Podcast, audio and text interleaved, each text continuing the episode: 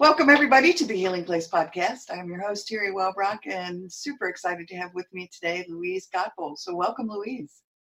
Thank you, Terry. I'm excited. Oh, see, I'm just over the top excited to have you here to talk about your executive director of ECHO, uh, trauma survivor as well. We were just talking for a few minutes beforehand of, um, you know, my trauma history. And yeah, so if you want to have an opportunity to talk about yours, certainly do. But yeah, so talk to us about um, Echo and what it is you're doing there. Well, um, Echo has been going through some evolutions. Um, we started out as a parenting nonprofit doing nonviolent parenting, and gradually, as I started to learn more about trauma, starting in 2010, when I read the New Yorker article about uh, Nadine Burke Harris and her work in Oakland and you know referencing ACEs study, um, I started to realize as a parent of a 15 year old that I had been learning these great new parenting strategies, and it's not just strategies; it's a complete change in mindset. You know, going from certainly my strict Northern European compliance-based parenting to more of an attachment style parenting. And I realized that I now felt worse because I knew what to do and I still couldn't do it. And that was my trauma. And when I first learned how ubiquitous trauma is because of the ACEs study, and then I began to dig in a bit deeper about what, what is the impact of trauma on the brain, on our bodies, specifically our nervous system, um, it all began to make sense. I'm sure you had the same yes. right revelations, like, oh, okay, it all makes sense now. Yeah. And uh, so we started. I started introducing the trauma piece, and pretty soon people were coming to our parent educator certification course, not because they wanted to teach our parenting curriculum, but because they wanted to learn about the trauma piece, because that was really, you know, the only show in town. And then I, I can't say that it points to any great management uh, or business sense. It took me a while to realize, oh, perhaps we should be doing trainings in trauma.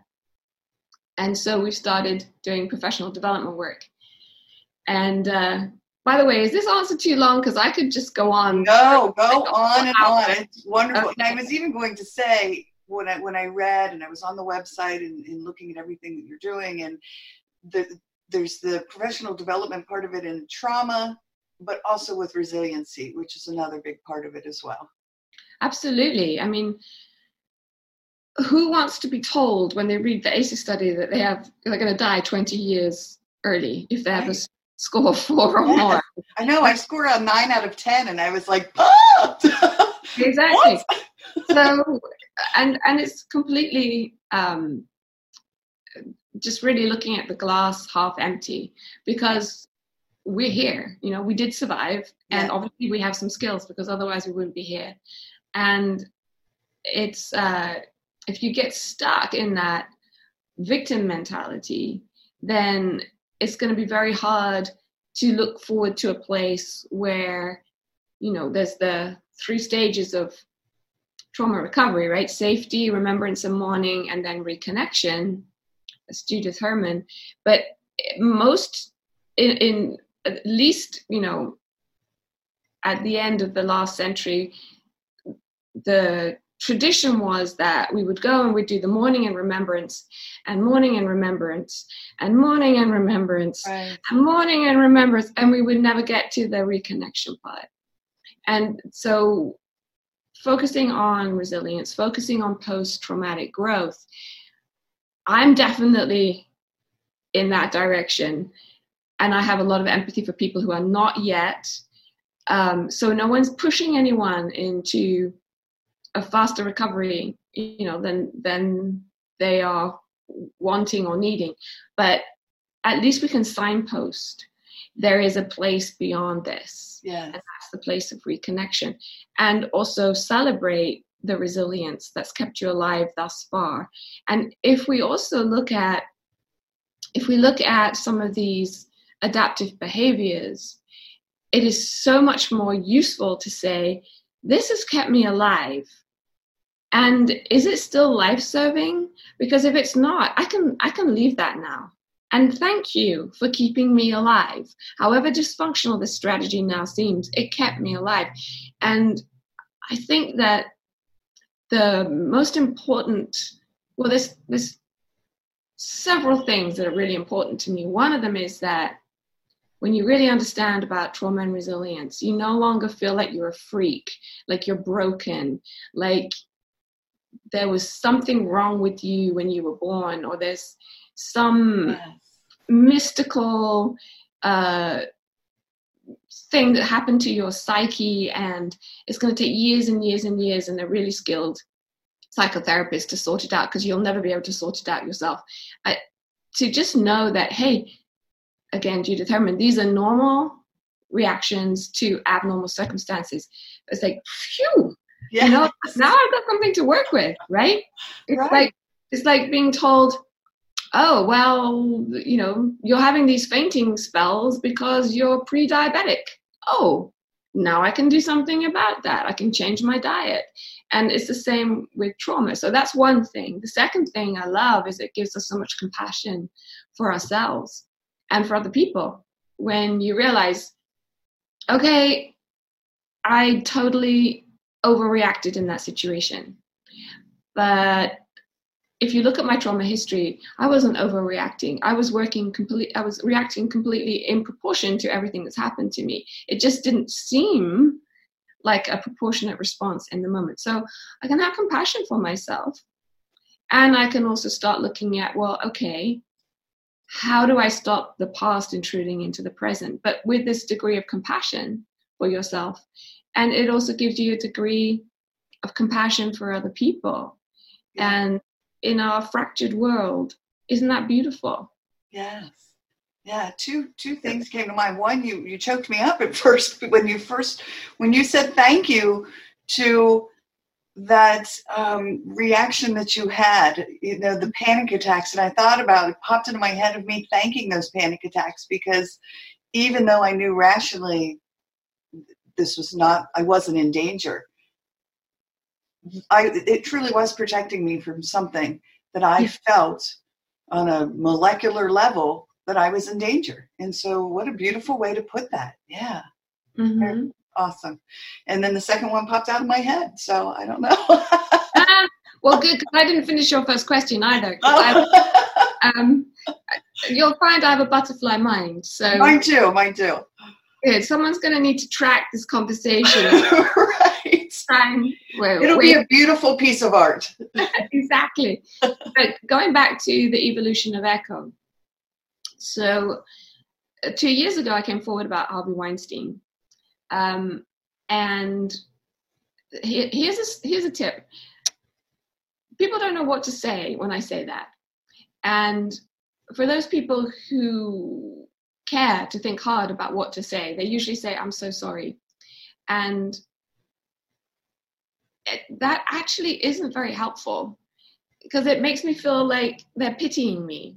Right. And, uh, you know, really being tuned into another person's feelings and needs is so important and that's you know really empathy and i learned a long time ago you have to ask someone well how do you feel about that and for me when i read the story and realized oh gosh i wasn't the only one which sounds really stupid you know 90 women later but I saw that Harvey was going to sue the women in the New York Times article, some of whom I've become very close to subsequently. And I'm like, no, I'm not going to let that happen. Right.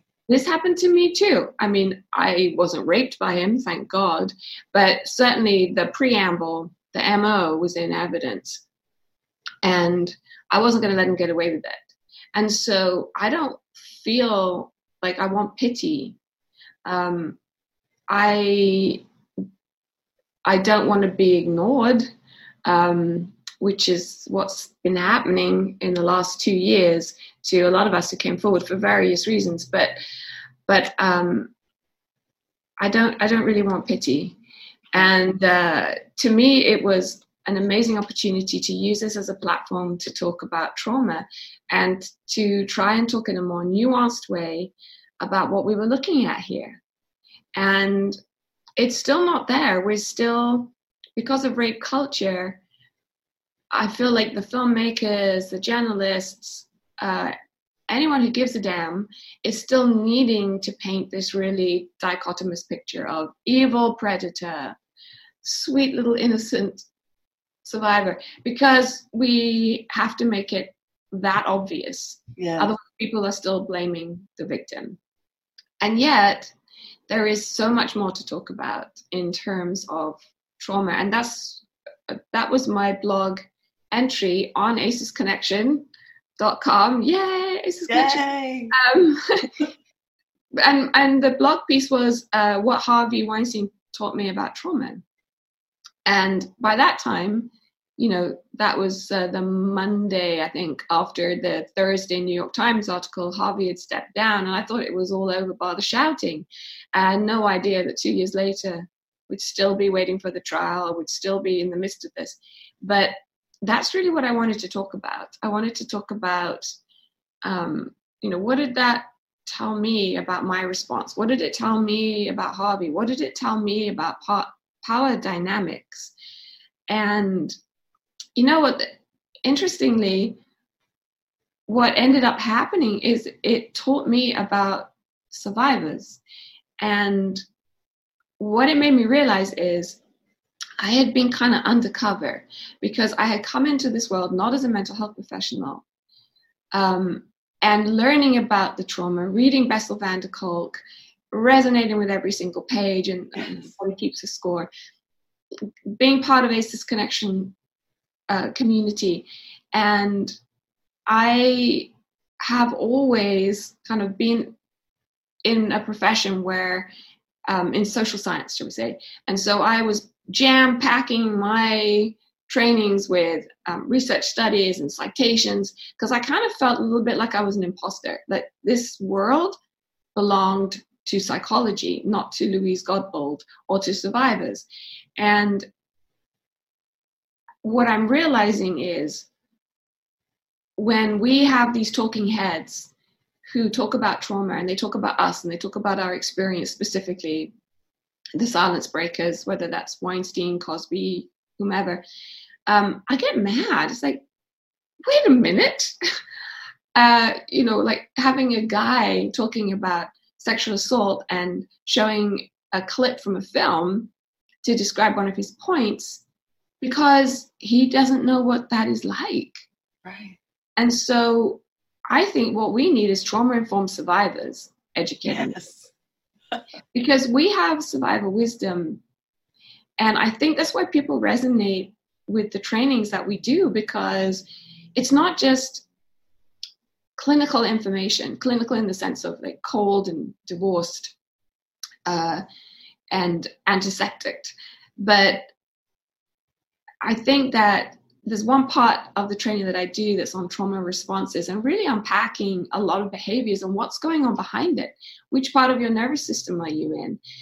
How is that serving you in some way as a survival response? How has that served you in the past? How is that the past intruding on the present? Why does that make sense? You know, if someone's feeling chronically unsafe, then suddenly a lot of behaviors make sense. Yes. And that can only be teased out by someone who's experienced trauma, someone whose family has experienced trauma. And I think that, you know, we know from the Kaiser study that's at least 67% of us, so I'm not unique.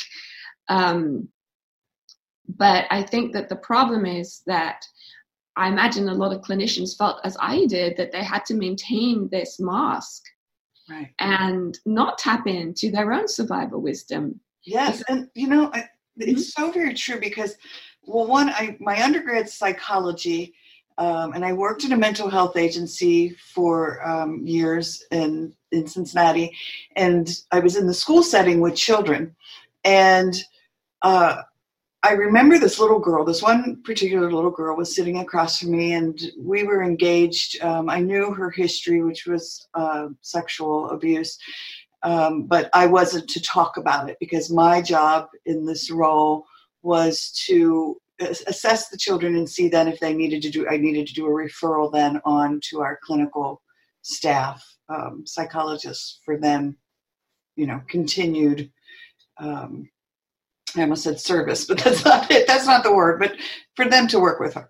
So i'm engaged the, i just was not connecting with this kiddo. She was just the, the trust.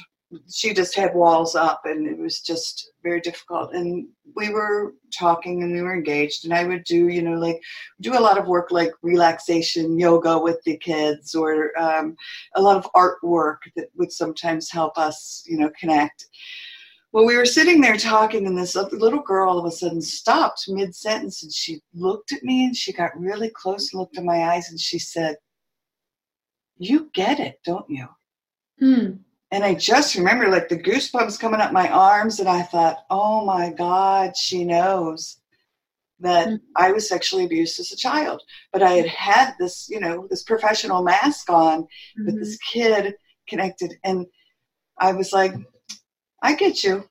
And I just kind of let it go at that. And from that moment on, this kid, I mean, she totally opened up. And it's almost, I, I, think there's just a like a trauma warrior trust that happens um, between us, and you're so right in that the trauma warriors um, who have survived it, but not only survived and thrived, that yeah, we're the ones who can speak best to it. I, I believe so, and and I upset a lot of clinicians. Believe you me, um, and this is really not a dig at mental health professionals. It's not discounting the work that they do. Um, uh, what I would say is figure out what's going on in your body and brain and talk to a therapist if it helps you. The problem is that for too long, if someone's experienced trauma, everyone's like, oh, go to a therapist, go to a therapist. And as we were talking earlier, a lot of people don't have access to a therapist either because they live in a country where, like Haiti, there's one mental health professional to every 100,000 residents, or, you know, in this country because we just can't damn well afford it. Um, so I don't think it's the be all and end all of everything. And of course, that is me taking a poke at the sacred cow. So I'm, I'm very unpopular. But uh, I think that I'm not trying to put mental health professionals out of a job because I think that most people go into that profession because they have suffered and they, they want to help other people who've suffered. And I know that the training says, you know, you're very discreet about what you share about your own personal story because, you know, you don't want to make it all about you. And right. I get too.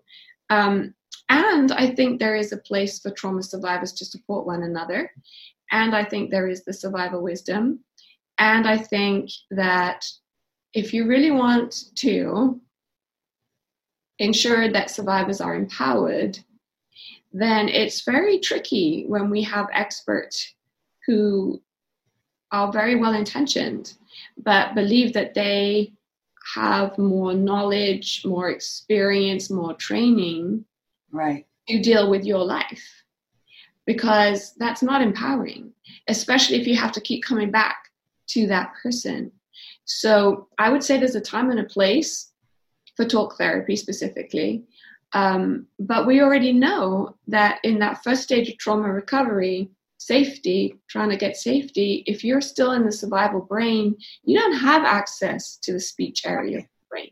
Right. So trying to force someone to recount their story at that point can be very activating and can send people off back into whatever coping strategies they've developed and you know more than likely they're unhealthy ones. Yeah which is why we talked a little bit before recording about EFT or tapping mm-hmm. and how that doesn't require going back into the traumatic event itself necessarily. Mm-hmm. I mean, obviously you can tap on a specific event or a memory, but you don't necessarily have to, um, which is very powerful. Well, it's also the premise behind seeking safety, which is a program that we use with our parents who are court referred or um, DCFS mandated because they come to us in crisis and there I am again, sounding like a mental health professional. but I mean, their kids have been taken away. Right. And they don't trust us and they think we're part of the system. And they're like, I don't want to be here, you know. And so we do the Seeking Safety group, and it's all about finding safer coping strategies and not diving into the narrative if you don't want to. Some of them do. Um, and that really, I think, is the wisdom that I gained from reading Judith Herman, really understanding about those stages of recovery. And don't force someone into telling their story if they're not feeling safe. Right. You should do that.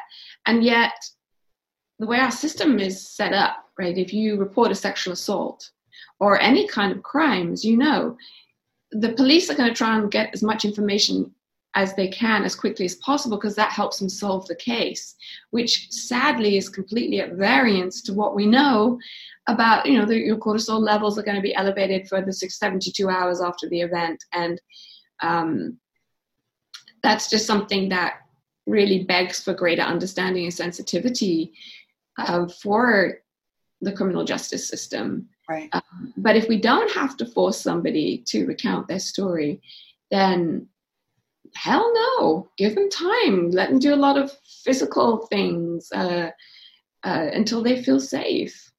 Um, so as you can see i i am not anti mental health professionals but i think we we have all this knowledge now about understanding when is it important to do the coherent narrative building which is important.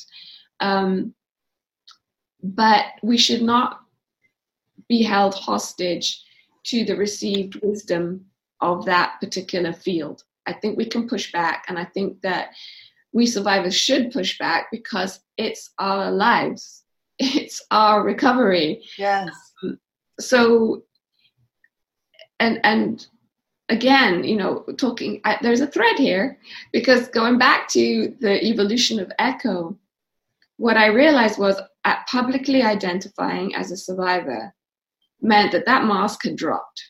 I was now them as opposed to us. And it didn't feel good. It really did not feel good. And the most, the, the biggest takeaway for me was the disempowerment at every turn. Disempowerment. So now I'm going to quote Judith Herman again, as you can see, uh, one of the books I love, Trauma and Recovery. But she says that power and control is taken away from the victim at the time of the trauma. So, therefore, the guiding principle of trauma recovery is to restore power and control to the survivor. Simple, right? Right. Simple. and yet, you talk to somebody about being trauma informed, and they'll tell you, they'll go through the SAMHSA trauma informed principles, they'll they'll go through my favorite ones, you know, the, the five principles, safety, cooperation, collaboration, trustworthiness. What have I missed? Uh, I've missed one.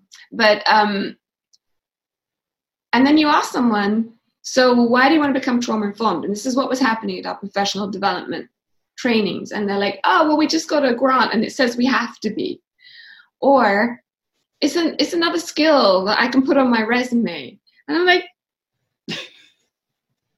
and who's the end user here? You know, it's like if you're not doing this work in order to make yourself redundant, it's because you are wanting that power to go to the trauma survivors so they can recover.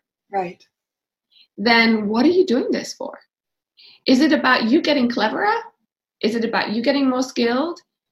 And I think, you know, in a more compassionate way of looking at it. I think people really want to get things right.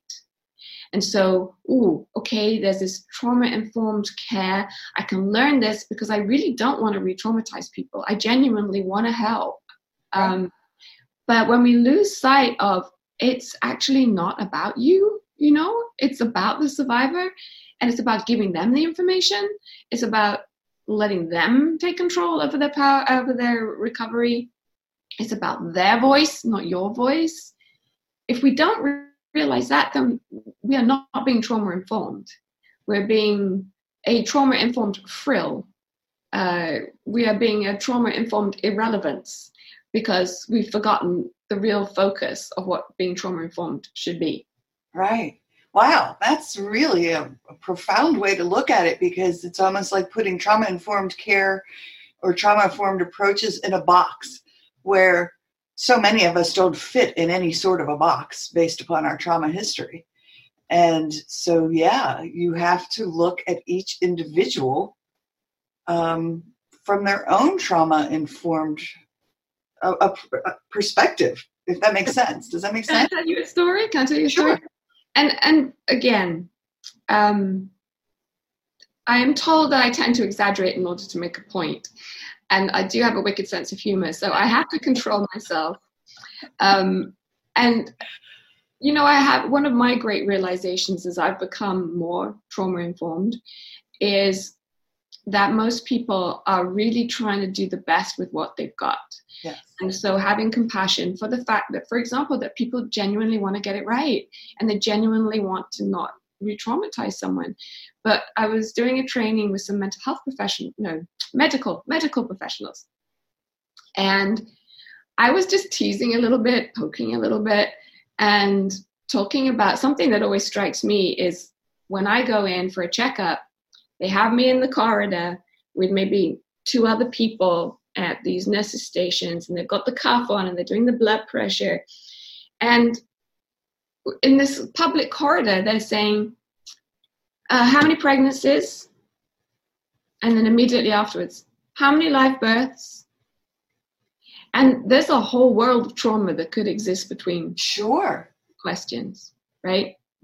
And so I was I was making that um, giving that example, and then at the end of the training where everybody gets to think about how am I going to make my workplace more trauma informed, the people from the um, clinic said, um, well, we're going to ensure that everybody gets these ask these questions in a closed room. And I said, oh yeah, you're really wanting to make your workplace more trauma informed. And you really heard me what I said about being asked these questions. And to be really trauma informed, you would ask the survivor. Because, yeah, 99% of us would prefer to be in a private room, but then maybe that one person who actually feels claustrophobic and doesn't want to spend any time in a closed room, let alone be asked activating questions. So it goes back to who has the power and control. And with all your good intentions, if you are still holding on to that power and control, then you don't understand what it is to be trauma informed. Yes. Yeah. I Brilliant. see light bulbs going on your head. Ding, I know. Ding, it's like,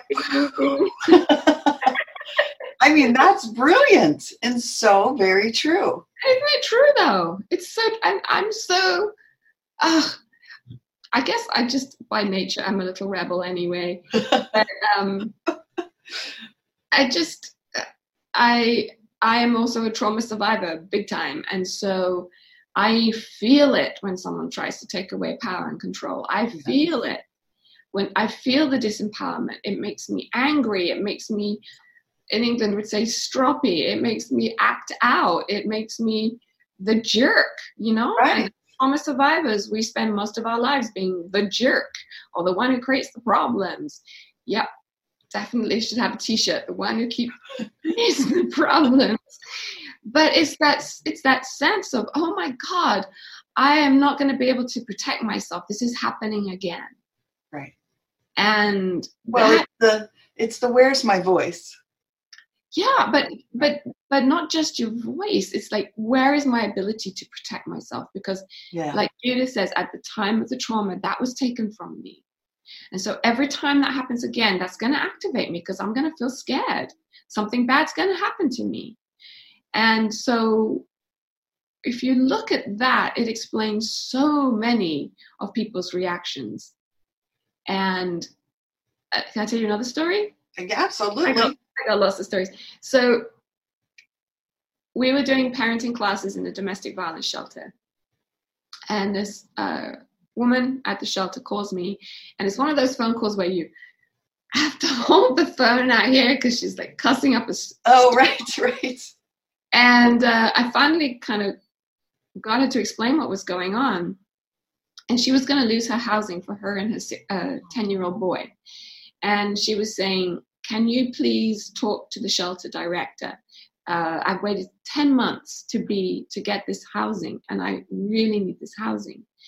And so looking at resilience, I was able to point out, hey, you know, you are really good at marshaling resources to help you. And so she calmed down, and I did call the shelter director. And he said, But she's rude, and she gets in your face, and she upsets the other residents. I'm like, uh, have you ever actually met a trauma survivor? Because that's what we do. that's pretty normal. And I'm like, mm, have you done any trauma training? Oh, yes. You know, we're trained in trauma informed care. And I'm like, no, you're not. No, you're not. Because you're not understanding. You know, you're judging this woman like she's upset other residents. Therefore, my job is to make sure she's out of here without really understanding what was going on. Anyway, end of the story this woman, indeed very resourceful, gets her son's teacher to come to the meeting with the shelter director. And she called me afterwards and she said, You know, you really helped me calm down. You made me realize, yeah, I am strategic. I am good at marshaling my resources. I was able to go in there calmly and to lay out my case. And now I've been allowed to stay. Oh, yay. Yeah. But it, it goes back to what does it mean to being trauma be, be trauma informed? Because that guy thought he was trauma informed. Right. But I, you know, I, I again, I can exaggerate to make a story that he yeah. thinks victims are, you know, women who delicately dab at their tears with lace handkerchiefs. Right. But you know, to play devil's advocate a little bit, I've I've told teachers before that the kid who's flipping the desk in the classroom mm-hmm. or you know they, yes they know that child has trauma going on currently in their life you know with either poverty or drug abuse in the household or whatever it may be addiction but i also was seeing another little girl in this particular second grade classroom um, who was just the quiet mm-hmm. everything had to be perfect was always doing exactly as she was told and which was me. I was that one who put you know i had to be i became the perfectionistic child the good girl because that kept me from being hit. My sister got hit instead. And so um yeah i mean it, but what my point is is that we don't know anyone's trauma story exactly. based upon their behaviors and it should just be about honoring everyone because we don't know what they've been through. We don't know their story and where they are on their healing journey. Mm-hmm.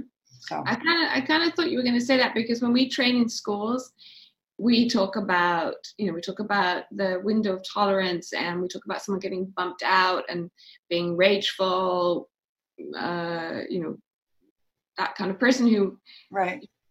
I believe in every school in the land there is somebody throwing a chair because every time we go into a school they're like oh what about the kid who's throwing the chair? Yes, yes. so there must be tons of tons of people doing that. But that's exactly what we say. What about the person who's quiet? Right. And we did some training for teach for america and you know they're very young. They come straight from college. They go straight into the classroom. I mean i really admire what those young people are doing. Um, but it's still totally new to them. And one of them was saying this kid just stares at me and i think he hates me. And we talked about you know dissociation and we talked about being stuck in the low zone and what that looks like the numbness and depression and explaining that she was taking that on herself that the kid hated her. No the kid was just checked out. Yeah the kid was too frightened maybe to show his emotions and he had just become like a deer in the headlights. Um, so you're right. But uh, i think we reserve our judgment for the ones who act out violently and that's another pet peeve of mine. Yes. that um, you know we've now okay as a society we've progressed enough to understand that at least in California, there was a prop that got proposition that got passed that released a lot of people from jails who had been in there because of drug offenses. And even that legislation said, with the exception of those, you know, who have violent offenses. And I understand as a society we want to protect ourselves, and yet violence is just another manifestation of trauma. Right. So why should we not have the same degree of compassion and understand that in the same way that the substance abuser is self-medicating, that someone who's using violence, especially with young boys, it can be I mean, not to be gender stereotypical, but um, it's a way of resetting control. Yeah. And it's just an it's just another form of trauma. Right. I'm preaching to the converted, so No. I, I just won't read the comments when you actually publish this. yes. well, and I, you know, I just think there's so many trauma warriors and trauma survivors who, um, yes, will totally relate. But there, there are many people who are listening who, um, yeah, these are aha moments, and I thank you for sharing them. So, yeah. Well, and I still haven't finished the answer to your question. the butterfly is flying. How long are we into this interview? it's Um, good. but but uh, again, I mean, all of this is really explaining why Echo has evolved to the place where we are now, which is um, I'm only interested in survivor empowerment. That's all I'm interested in. Yeah. I've actually dropped the whole trauma informed care because if you're talking about care, again, it suggests a power differential. Like I'm the one who's healthy and you're the one who's sick. Right. So I talk about trauma informed practice. Um, and it, to me, is very important at this point that, and I have to, I mean, this is hard for me too, but I have to create environments where survivors can step into their power and voice. That's what's important to me at this stage. And I think, I mean, we have a reputation for being cutting edge, and I hope that this is where the field is moving.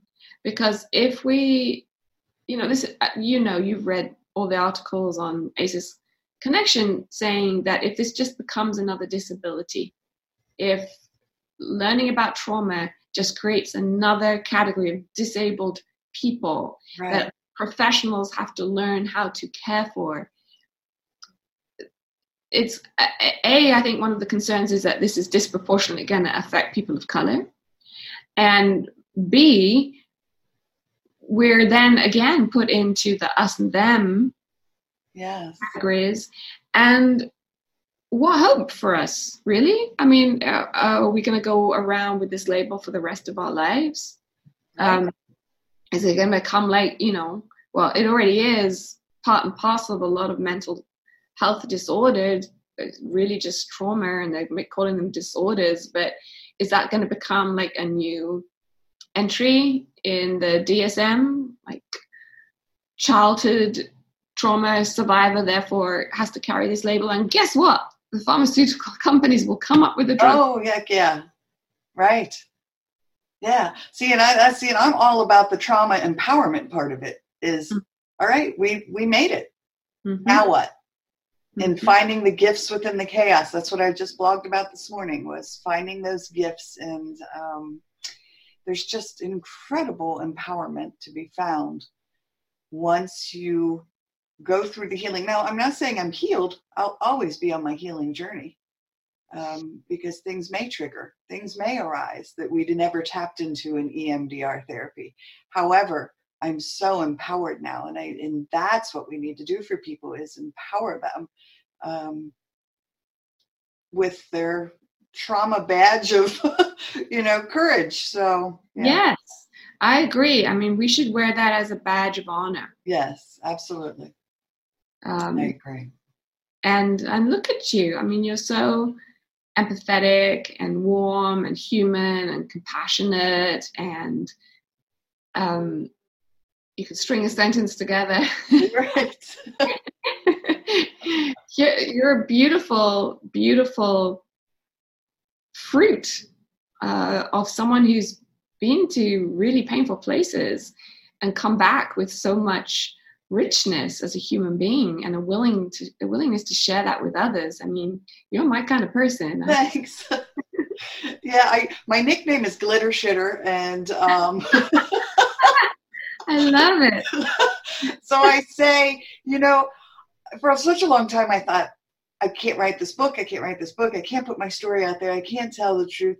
And then once I finally did, I because I thought I had to be cured or fixed or unbroken to share it, but then I realized the beauty is is in still being quote unquote broken. I don't consider myself broken, but still being. Um, I think of that Japanese vessel, you know, that's been broken, and they they put it back together with the gold. Um, that that and it just becomes this incredible vessel because the cracks that are put back together with gold um, just make it beautiful, even more beautiful. And so that's what I think about is that you know we're we are these cracked vessels with put back together as we do our trauma work and our healing work with this gold that just uh, makes us i don't even want to say more beautiful because we were never not beautiful. Um, but now we can look at ourselves i guess is these beautiful vessels so. Well and uh, i guess part of the product of getting older is you begin uh, people begin to uh, ascribe qualities and adjectives to you like being wise and uh, people have said I'm wise. I'm like, mm, I think I'm just old. But, but I, I think that if there's wisdom there, it's because I had to figure out what to do about my out of control emotions. Uh, right. Uh, I had to try and become more attuned to other people. You know, being raised in a British household, that's definitely a, a downside to developing um, really great emotional literacy, anyway, because of course British people still feel just as much as anyone else, but we don't really talk about it. Um, but the relationships I had growing up meant that I wasn't the most attuned person for sure. And it's still something I'm working on um, you know, I learned a lot from nonviolent communication and learning about empathy through that. And I think that I'm able to help other people who don't necessarily identify as trauma survivors through the skills that I've learned. I mean, it is applicable to anybody, and we've just had to dig deeper and work harder to gain those skills. But they say that you teach what you most need to know. Because I think if it comes naturally, you're not even aware of what you're doing. So if you really need to know something, you learn it, and that gives you the ability to help others because you can actually codify it, articulate it in a way that someone else can learn. Yeah, that's a that's way cool way to look at it. Wow. Mm-hmm. Yeah, because I have learned so much along this journey these past two years doing this podcast, and um, I feel like I'm helping others learn along the way, but I've learned too, and that's beautiful. Mm-hmm. So, any myths or facts that you would like to clarify for listeners, uh, either about you know trauma? When we've talked about a lot about it with trauma informed care, uh, mm-hmm. but I want to give you the opportunity if there's anything else that you wanted to touch upon. Um, I think we talked about the abiding myth that in order to treat trauma, you have to go seek therapy. Right. Um, we talk therapy. Um, and, and again, I get a lot of pushback because there's a lot of therapists doing EMDR, somatic experiencing, a lot of um, body based work too. But I know that this is the case because having become involved in the work with um, the entertainment industry and that's a whole other story. That's a whole other podcast. that's a whole other podcast. a whole other podcast. But so one of the one of the unions came up with a protocol because people had called in to make a complaint and got bounced all over the place, and so you know they were thinking about what can we do and in this protocol the first thing that they do is say oh i'm not qualified to talk to you i'm going to send you to this person which to me, maybe I'm again oversensitive to this, but that would, would make me feel like, oh gosh, I'm radioactive. They can't talk to me. I need a I need a qualified person. But then they were sending them to a, a call center that's staffed by clinicians um, because the sense was this is what we have to do. We have to send someone straight away in to talk to a therapist. And our whole conference this year was all about different body based ways of recovering from trauma, some of which are very culturally based. And I think, you know, again, Bessel van der Kolk with his work in um, working with David Emerson and the trauma informed yoga and having that now as an evidence based practice is really helping people understand there are so many different ways to do this. In fact, yes. came to speak at, at Echo and he said to me, if anyone tells you there is one way to recover from trauma, run like hell. I just had this conversation and said, you just fill your toolbox with all this stuff and all this stuff and sometimes something will work and then the next day it might not work but you have you there is no one solution which is why I was telling you about that film Wrestling Ghosts and oh, why yes. yeah. I, I, hope your listeners get to um, hear Anna Johannes, Johannes, Johannes, she's Swiss, um, the director, because it, it follows Kim and her journey as she tries all these different modalities. But the thing that was really interesting about our conference is it made me think so yoga uh, not my tradition. It's, it's uh, you know an Indian tradition. Um, please forgive me, any yogis out there, if I got that wrong. But I mean, it's not. It's it's a thousand year old, thousands and thousands year old tradition, and it made me think about what else is inherent in different cultures that has somehow hit on a way to recover from trauma. They may not understand the underlying science, but right. definitely there there are thousands of years of wisdom that we can't ignore. And so oh. we had laura som who's from um, may. She works with the cambodian population and she was explaining that for her elders in her community in her community uh, they are survivors of pol pot regime uh, the khmer rouge and terrible terrible genocide. And in their culture, much is the same in the British culture, at least when I was growing up, you do not go and see a psychologist or a psychiatrist. I mean, you have to be dragged away before you would go see someone. Um, but she had some land behind the back of their nonprofit, and these older people started gardening. And because the Cambodian population is a very agriculturally rooted um, no pun intended, uh, community, this really worked for the elders. Um, and it's a form of moving meditation and the connection yeah. with the earth. And she did a beautiful workshop, and it was so much fun exploring all these different things. And it wasn't so that now everybody who lives in LA, whatever their background, is going to go and do gardening, but that wasn't the idea. Right. The idea was that in this city where we have so many different cultures represented, um, let's look into our traditions and see what's there. What wisdom do we already have?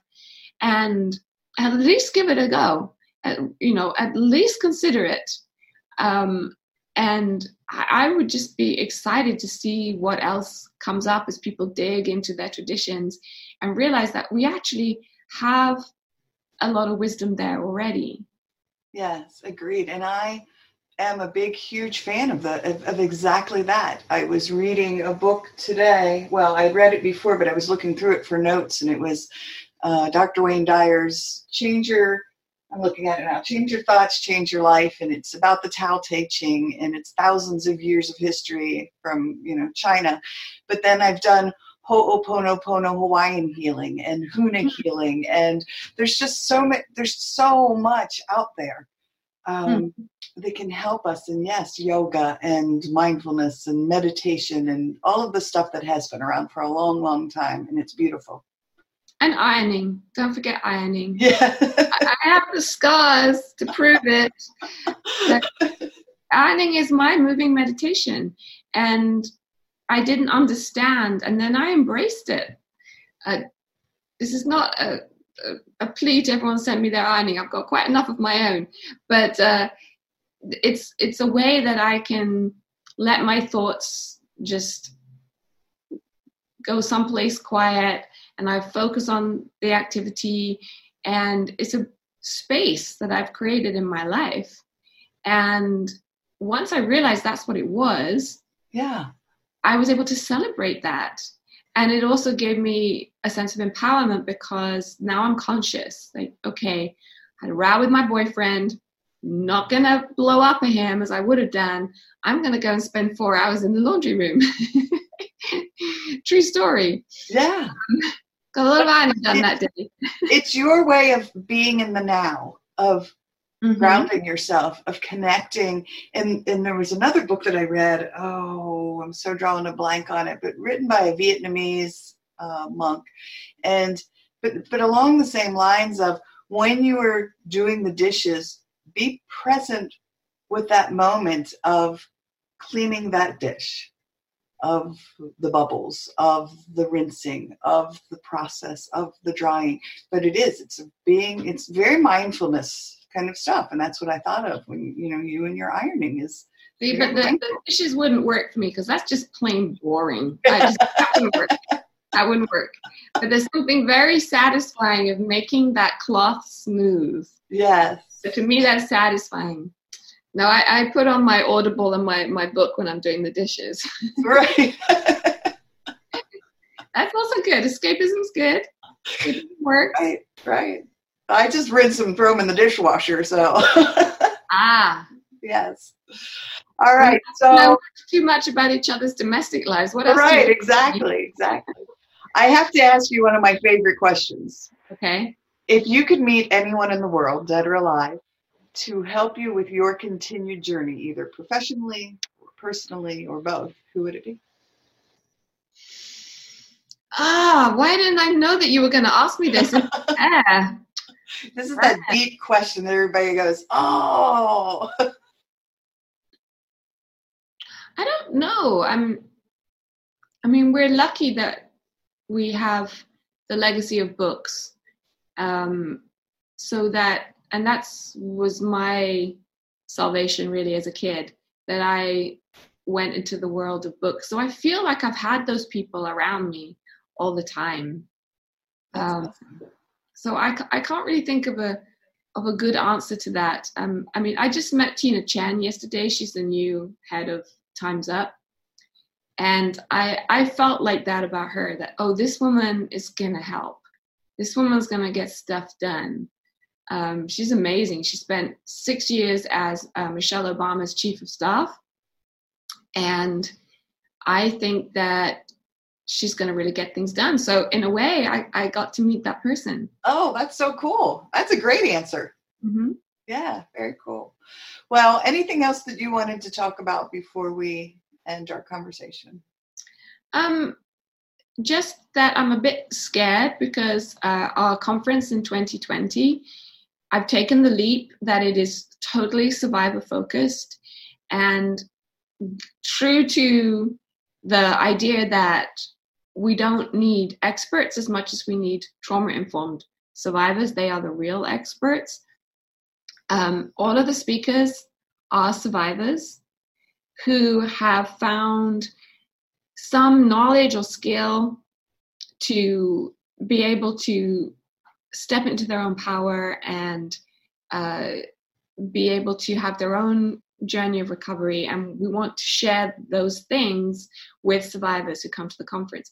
And normally we actually raise money from the conference um, because the the ticket price is quite high. So this time i can't do that. So i, I want to make this accessible to everybody which is kind of scary because it means i need lots and lots of money. So um, but uh, I would love for people to come to this conference. I think it's going to be really exciting, and um, I don't want to be apologetic about it. Uh, this last two years has put me into circles I never thought I would be in again. The Hollywood wor- you know world, um, people who are well known, uh, like Mira Sorvino and Rosanna Arquette, um, who will both be coming to this conference. But what's so beautiful is that um, these Weinstein survivors who've become my friends, they want to help. They've come to the trainings, actually, a lot of them have come to the ECHO trainings and they want to give back. And I think that they're aware enough to not do it as, oh, here I am, I'm the right. this glamorous Hollywood person.